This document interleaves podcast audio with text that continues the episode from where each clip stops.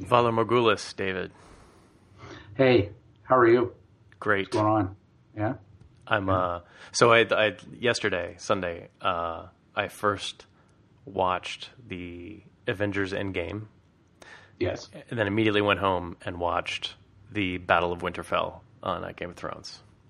Yeah. So I'm So you're probably all adrenaline up all night.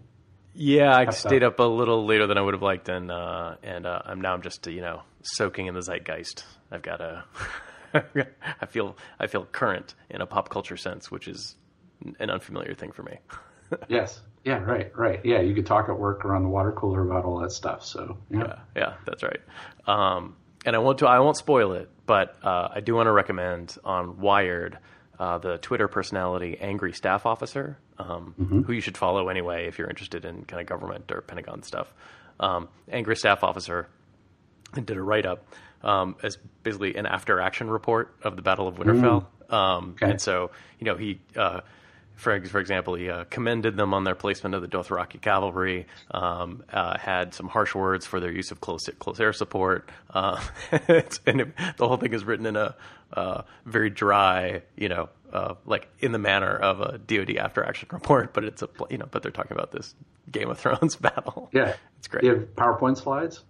No, that would have been that would have been the final step of authenticity, right? Is, That's the only thing that's missing. Yeah. No, I could imagine that would be like uh, like a term paper at West Point of like you know you got to or like bonus bonus points or something you know on on uh, war theory or something of, Yeah, of like exactly. having to Yeah. Yeah. Or like yeah, the, the kind of if you're at West Point, the kind of dorm room conversations are about, you know, the battle of the five armies, you know, on uh, Lord Yes. of the Rings, you know, that kind of thing, right? Yeah, exactly. Yeah, yeah. So, so my weekend wasn't as exciting. I was, I was walking my dog Robbie around the cul-de-sac here, and uh, so I'm just, uh, you know, just walking down the street, and then uh, I saw this, I don't know, five-year-old kid like leaning out his uh, screen door, and and it's like he, I hear him yelling something, and I'm like, okay. And I don't know if he's yelling to me or whatever. So I like pause my thing I was listening to, and then it's you know, and then it's like he would yell it, and then he would duck into the screen door, and then um, I'm like, all right, whatever. And it's like I go around the cul-de-sac, and then he's he ducks back out again, and he's like yelling at me. He's yelling, "Hey, old man!" and he like runs inside. I'm like, what did I do to this kid? You know, and I'm I, and I'm just, but I'm just thinking, it's like, like, doesn't he realize I'm walking a dog here? It's, it's, you know, my dog poops. It's up to me to pick it up. You know, it's, it's my choice, right? Um, so he'll pay. He'll pay. Uh, yeah. That's brutal. That's brutal. These days. You, you hear about all the Ohio people being nice, and then, then you get this. Oh, that's too bad. That's too bad. Uh, maybe we can replace them all with robots, Dave. Oh, we will uh, after this episode. Yep, yep. Yeah. So what? So what's uh? What are we talking about? Yep, we got all kind of robots. It's all about robots this time. Uh, so it's, we got robots that want to clap, we got robots that want to live, and also robots that want to deliver coffee. Mm, I like those robots. I like those robots. So, uh, if folks want links to the uh, uh, Game of Thrones after action report, uh, what website should they uh, should they frequent? Uh, dgshow.org. So D's and Dave G's and Gunnar show.org. Nice, nice. And uh, on the cutting room floor, uh, kind of a, a dog's breakfast of ephemera as usual. Yep. Yeah, we got. Uh, uh, if you ever need them, we have uh, videos of doorbells uh, recording. The, you know, the video doorbells recording their own thefts. Right. um, we got uh, Windows 95 phone, and we also have an AI generated Bitcoin ex- explainer. which is probably indistinguishable from an actual Bitcoin explainer. Exactly. Yeah. Yeah, yeah, yeah. That's good. Um, okay. Uh, robots inside your body. Yeah, so this isn't exactly a robot. Uh, so this is like, but the thing that I, I noticed is that we haven't talked about um, ingesting non-food objects and and the fun things you could do with them in a while. So It's I been a, figured, yeah, it has been a minute. Yeah. Yeah, it's been it's been several episodes. So, um, did you ever hear of the the game? It's called the Guts game. Mm, can't say that I have. Yep. Yeah. So it's it's a digital game that uses ingestible sensors to highlight emerging opportunities to design novel bodily experiences. I don't. I don't. No, thank you. I mean, Uh, no, I mean, don't, I want. don't dismiss it too soon. okay. All right. great. Yeah. Okay. Walk me through. It. Let me it. sell you on this. Okay. All right, so it's it's a two player game, right? Um, I don't know why they limit it to two players, but um, but you use these ingestible sensors, so it looks like this like big horse pill that you swallow, right? And you swallow this this sensor, and basically it has a uh, like a temperature sensor that with a I guess a Bluetooth uh, transmitter that can transmit the the temperature data to your phone, right? And um, so what it does is, so the way the game works is that you're supposed to uh, raise and lower your gut temperature uh, to outscore your opponent and also to uh, win a race. Huh. Okay, so it'll say, it'll say, uh, okay, get your gut to 102 degrees, or Yes. get your gut down to 94 degrees, or whatever it is. Yes, exactly. All right. Yep. Yeah, guess guess how the, the race is over. There's kind of a natural end to the race, isn't there? Yeah, it, very natural. Yes. yeah. So yeah, so and and that's basically the the whole thing where it's like you know, it's I guess it once like like once you start off and you get it in your stomach, um, it's easy to ingest or uh, to adjust the temperature by drinking like like hot coffee or uh, cold water or uh, ice cream or things like that to change the temperature. But as the uh, sensor moves through your digestive tract, um, it will. It's harder to do that, and the only way that you could change the temperature is through uh, like uh, vigorous exercise and you know changing environmental conditions, like going into a sauna or a swimming pool or, or things like that. Right, right. So it's like a finesse game. Mm-hmm. okay. Yes. That's uh so the target audience here is like what, 14-year-old boys? I don't know. I, I, I think it's like a problem looking for a solution sort of thing of, uh, you know, but it's, I don't know if it's part uh, educational with the, uh, some university trying to, uh, like figure out what to, you know, from a, a game, uh, perspective of, of, you know, maybe using traditional input devices is passe and, and boy, what would happen if we swallow a temperature gauge and what fun could we have with that and use that as an input device? Right. Right. Um yeah, I have no interest in this game at all. Uh I think um although I can imagine if I was 15, I would be 100% on board for this game. yeah, yeah, Yeah. exactly. Yeah. Yep. All right. Uh all right. Now for a real robot. Yeah, yeah. So this is a real robot. Um, so did you ever hear of uh, Big Clapper? No. I had no. Yeah. So this is, I believe this is from Japan, uh, where uh, you could. Uh, it's it's basically um, this thing. It looks like a gumball machine with hands over top of its head that you could program it to clap um, in certain situations. So like you could have it outside your store, like you know, like how like they always have like the memes of of like outside a bar they have the chalkboard of, of come in here and they have some pithy thing to you know it's fun to drink in here as opposed to being outside sort of thing Right. um, you know when when that becomes you know boring and everything you could actually have this thing uh, stand outside uh, your place of business and it will automatically clap and talk to you as as you walk past Clapping like in a fun way or in like a correcting the dog way? um, it's clapping over its head like it's applauding for you So it's uh, this is the other thing. This is good for uh, birthday parties, and and so like you know if if you can't get enough people to go to a birthday party, you can get a whole room full of these, and and they can chap, clap and cheer for you. and each other. Yeah, right. Yeah. While the parents And- while the parents sit on a couch outside the party Right. room, check reading their phones. Yeah. yeah, exactly. And yeah, and you could program it. It could say different things uh, and all that. But um, yeah, it's it's a very Japanese video if, if, people want to take a look at it, and uh, yeah, and and you could have it clap, and, um, and it can clap the music uh, too if you oh, want. Oh, good. Um, yeah. So yeah, yeah. It uh, this seems uh, ripe for abuse. yes. like I can imagine this thing turning turning on uh, your customers as well. Uh, just like I was saying, you know, clapping.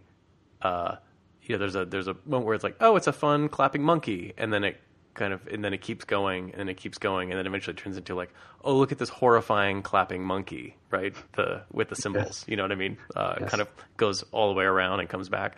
Um, i can imagine this thing being extremely sinister in the wrong context. Sounds like a twilight zone episode. Yeah. Yeah there's like there's a there's definitely a black mirror script inside this thing. Yeah. Yeah yeah, sure. the curse of the monkey big clapper.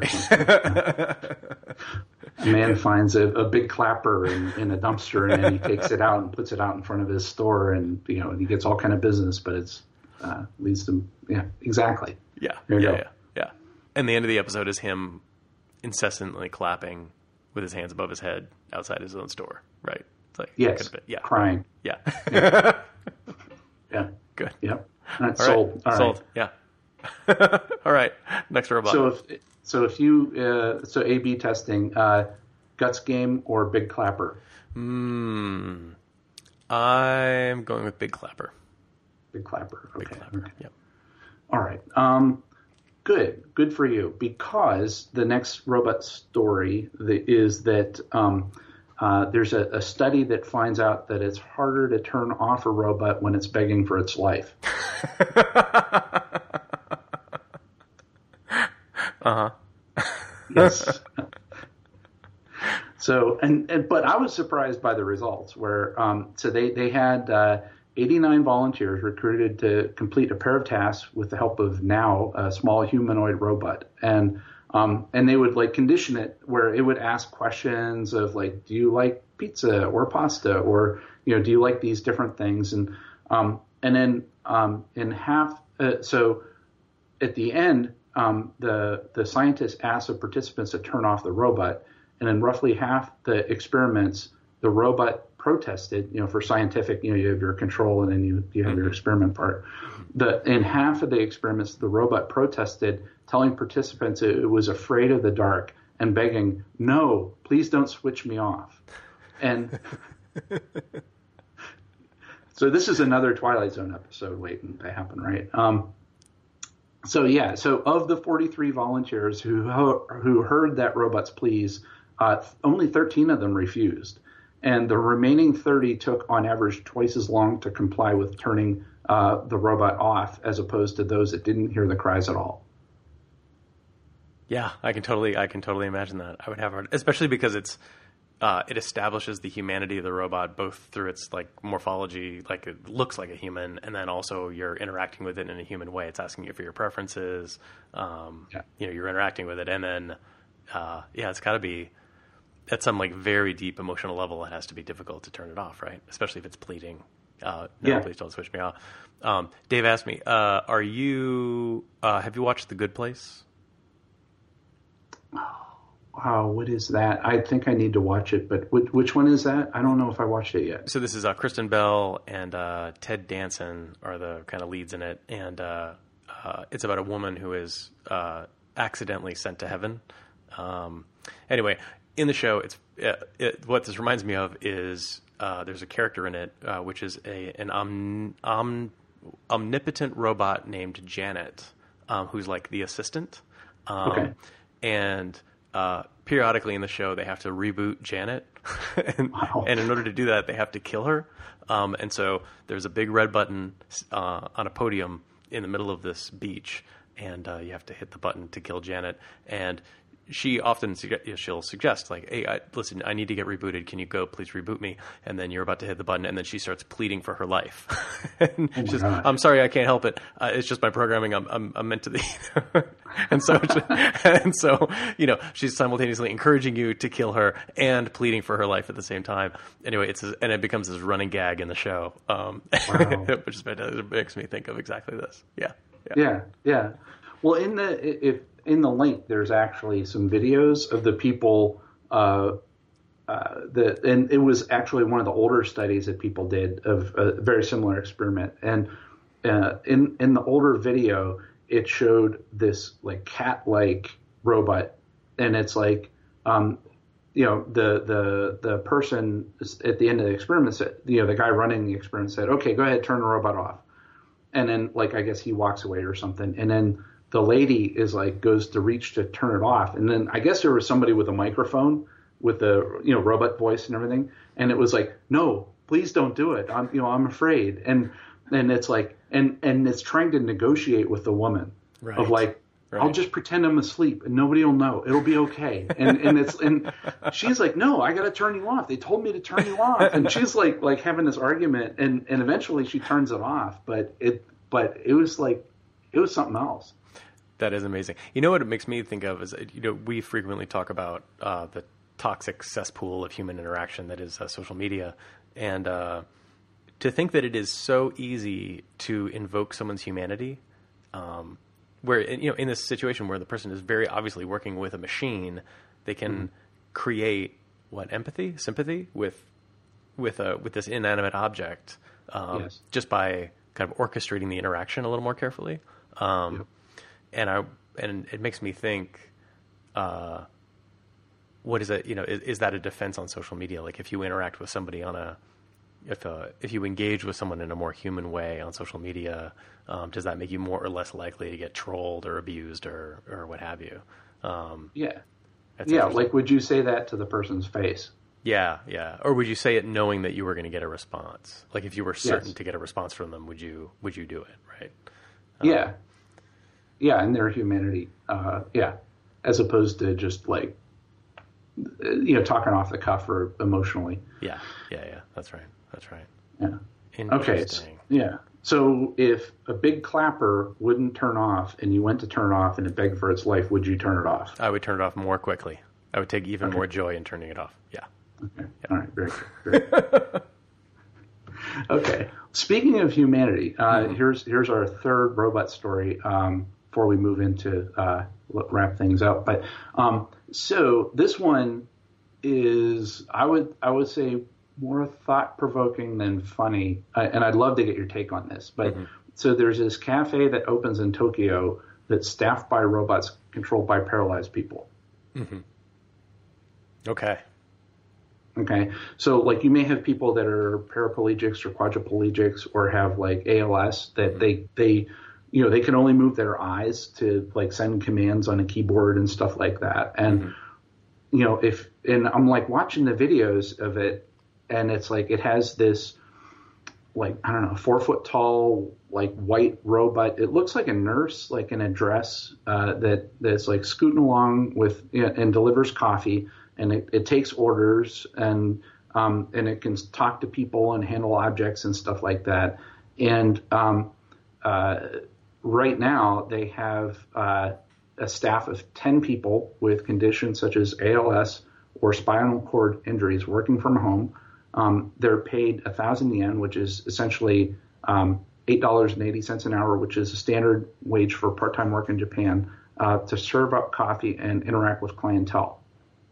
But the way the like I watched the video and I'm like, yeah, it, it gives these, you know, they say that it gives these people newfound independence, and it also, um, you know, in terms of like giving people purpose and, and things like that. Um, but I'm just like it, it, just something doesn't sit right with me, and I, I don't know if you know I, I don't I don't know it it just seems kind of um, there are probably better ways to uh, have people uh, engage in society and be independent. Yeah, so I feel like like it changed some of uh, so I, I think so imagine would you be comfortable with somebody who was not disabled controlling this robot from home so like they're watching mm. Netflix, and for eight eight dollars and eighty eight cents an hour, they're allowed. They're they have the uh, they have control over the robot, and they're serving the drinks and, and collecting a paycheck. Like, does that make it strange? Yeah, it makes it different mm-hmm. in that you know, would you treat the person differently? And that that's the thing. Mm-hmm. It's like you you know, in the service industry, you know, it's like there are so many jerks that treat waiters and wait staff, you know, like just terribly, right? Yeah. And it's like, do you want to? Is that really the best and highest use of of a person to to wait on somebody who is able bodied? Right. Right. Yeah, that's true. Um, so that's yeah, that's an interesting kind of line of inquiry. Another one I have is. Um, isn't this an anachronism given that most coffee shops make you serve yourself, right? Um, Like obviously there's some cultural you know differences. Like in France, you probably like want to be served, but like part of the from a customer's point of view, maybe you're in for the robots and and you're signed up and like that's the experience you want. But I think Yeah. part of the cafe experience is having someone there who you can uh, you know ask questions of and like the the interaction is like diminished by the fact that you're being served by this like um, uh, lady skeleton nurse, right? Um, Yeah. As opposed to like an actual human being. That's that seems like a less valuable experience. Um, on the other side of the ledger, finding ways to let people who are otherwise disabled like have you know a meaningful interaction in society you know to have a um, like you're saying like to have purpose and have function like that's a good all by itself um, and uh, I don't know, just kind of uh, kind of interesting. I like I, I do think about the the opportunity for abuse. Like I think it was probably what they will find is that people are probably more likely to be abused um, verbally. I mean, you know, and the uh, when you're talking to a robot, just because you're the consequences are diminished somehow. Um, Yep. And uh, yeah, I the whole thing is uh, I think what is most concerning about it for me though is this idea that serving coffee is so mechanical a task that it can be performed by a robot even if there's a human operating it.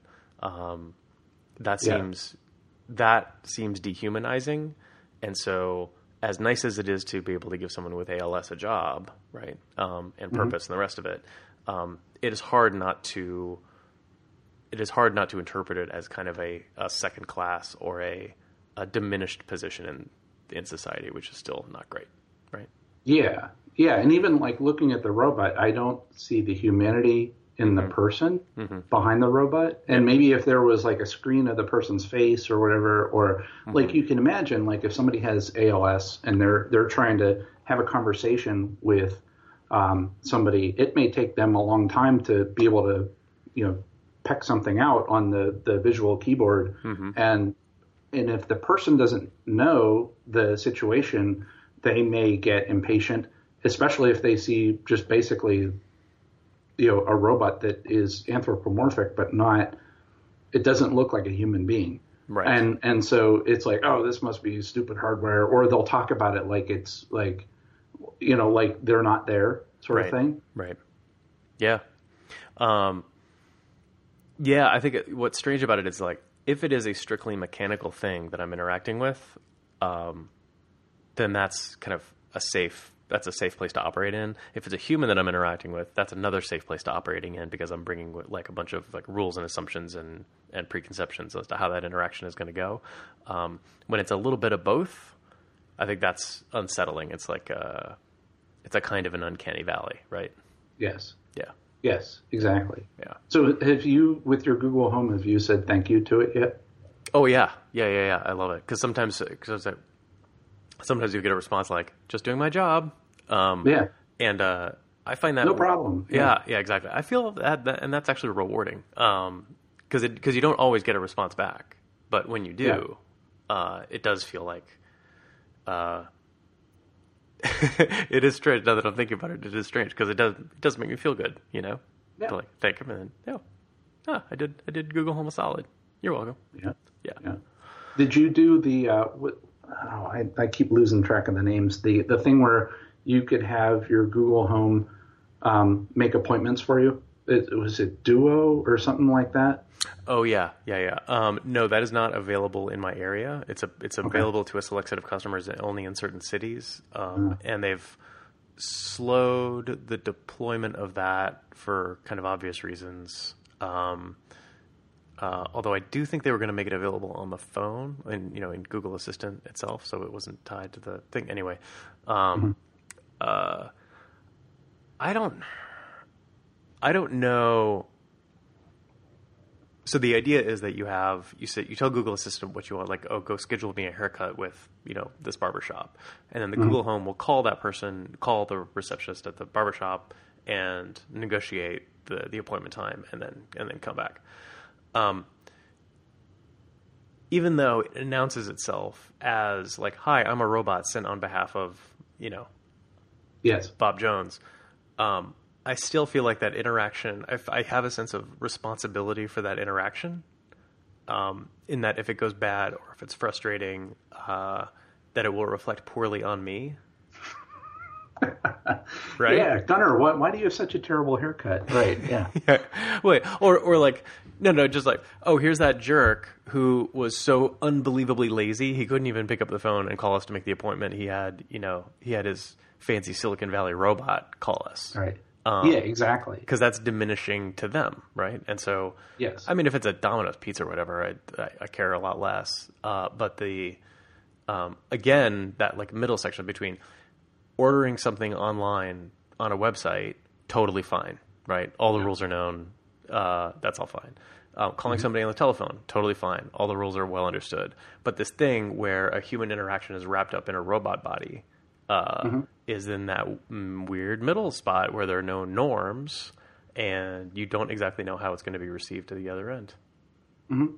Well, I'm sure the norms too are going to be more and more like voice activated, and it's getting better and better. Like even like American Airlines, their their voice navigation's getting better. Mm-hmm. Where like you said, ordering a Domino's pizza, you know, it would be um, totally plausible that you would call Domino's and you're talking to their central robot and it's text to speeching whatever you're saying to to get your order out. And it's you know shows up on a computer screen for somebody to make. And you never talk to a human being at all. Right. Um, but then it could flip the other way on the customer side where you have the robot talk to the robot. Yeah. Yeah yeah yeah yeah. That's right. Well and, and that's that, the and that's okay right? Yeah and, but, that's yeah totally fine. Yeah. Um, but then it's the the you know the local barber shop or the you know restaurant uh, family restaurant or something that is maybe a little bit different you know from a chain versus a, a mom and pop sort of store yes maybe. yeah that's right well and part of it is that I, I feel like if i'm deploying a robot to go interact with a mom and pop store the implication is that this interaction that we're having could be automated yes. and that and that i'm not getting any particular joy out of you as a person um, you are like that turns it mom and pop store the whole thing is that it is a, a human connection right? That's that's a that's a good part of the value that they're selling right? Is that you know you get to know them by their first name and you ask them how their kids are and like that's the that's part of the whole scene right? And yeah. if you deploy a robot into that scene the implication is that none of that stuff matters to me. Like i just want that thing on your shelf for money. Um, yeah cheapest price. Yeah race to the bottom. It's yeah. A, yeah and it's and it's actually dehumanizing for the people who are on the business end of that of that mm-hmm. robot or that that voice assistant, right? Um, yeah, so I guess that's where that's the reason why I wouldn't. I guess I think that's the reason why I wouldn't do it. Okay. Yeah. All right. So I guess the other thing for uh, upcoming, uh, like we we're getting ready for the Red Hat Summit next week. Mm-hmm. Uh, yeah. Yeah, and so a lot of times you run into, um, you know, uh, meeting with customers and stuff like that at the receptions and things and like you know a lot of times the icebreaker is always oh what do you do? Where do you work? Where do you live? and all that. Mm-hmm. um, one of the the I just saw this in GQ magazine um, that said uh, the perfect party question uh, and and let me throw this at you is uh, would you rather be a dog or a ghost? Mm, ghost. Ghost. Okay. Yeah. okay. I enjoy a dog but uh but I don't know that I would I don't know that I would want to experience the world as a dog experiences it. I think I would much rather be a ghost. Mm, okay. Yeah, it's funny. I would rather be a dog mm. uh, hmm. because, well, at least if if uh, I'm treated as well as my dog, um, I, I, it'd be like awesome. Um, but the other part of it is, uh, you know, there's, you know, and the article goes into it too, is in terms of like, okay, what are the rules here? Can I talk to other ghosts? Can I talk to people? Is this a time bound thing or am I mm-hmm. forever on the earth, you know, right, alone or you know, and all that. So right. Am I a dog dog or am I human in a dog's body? Like that. Yeah, yeah, yeah. Yeah, but anyhow, uh, one of the so this came from some professor at MIT Department of Brain and Cognitive Sciences, and what he said, and and when you try this on people, um, he he says that there's almost never a clarifying question. Somebody just says dog or ghost, and it, and it doesn't, you know, it's like, well, what do you mean? Well, okay, if I'm, if I'm a, you know, and you try to like uh, negotiate, right? Of like, okay, if I'm a ghost, can I, you know, can I talk to people and turn on TV sets and read books or, or uh, you know, what, what, what, you know, how does this work? Um, but people instantly have an answer, and they said that it also bridges the uh, like any sort of uh, like differences between like whether it's uh, like race or uh, upbringing or or you know uh, you know financial situation or anything like that. It's it's something that everybody could talk about. That's fascinating. That's really yeah. interesting. Huh. Yeah. Okay, so you're a dog, right? Mm-hmm. Yep. Yep. Uh, is is it more about being a dog, or is it more about not being a ghost for you? No, I wouldn't. I, like, I would, if I was a well taken care of dog, I'd be all over that. all right. Okay. No, I mean, uh, what's what else is there? You know, you know, it's like that's like that's the life, man. Um, Barking at male people. Yeah, always happy when people come home. Interrupting, you know, interrupting conference calls. Podcasts, right? Podcasts. Right. yeah. Oh, that's great. Okay, so so Dave, if uh, if folks are interested in uh, uh, if folks are interested in learning more about their uh, the robot cafe companions, um, mm-hmm. or if they want to purchase a big clapper for home or retail use, uh, what website should they go visit? Yeah, um, they want to go to uh, dgshow.org. So D's and Dave, G's and Gunnar show.org. All right. I'll see you at the summit, Dave. Yeah, yeah, yeah. See everybody there.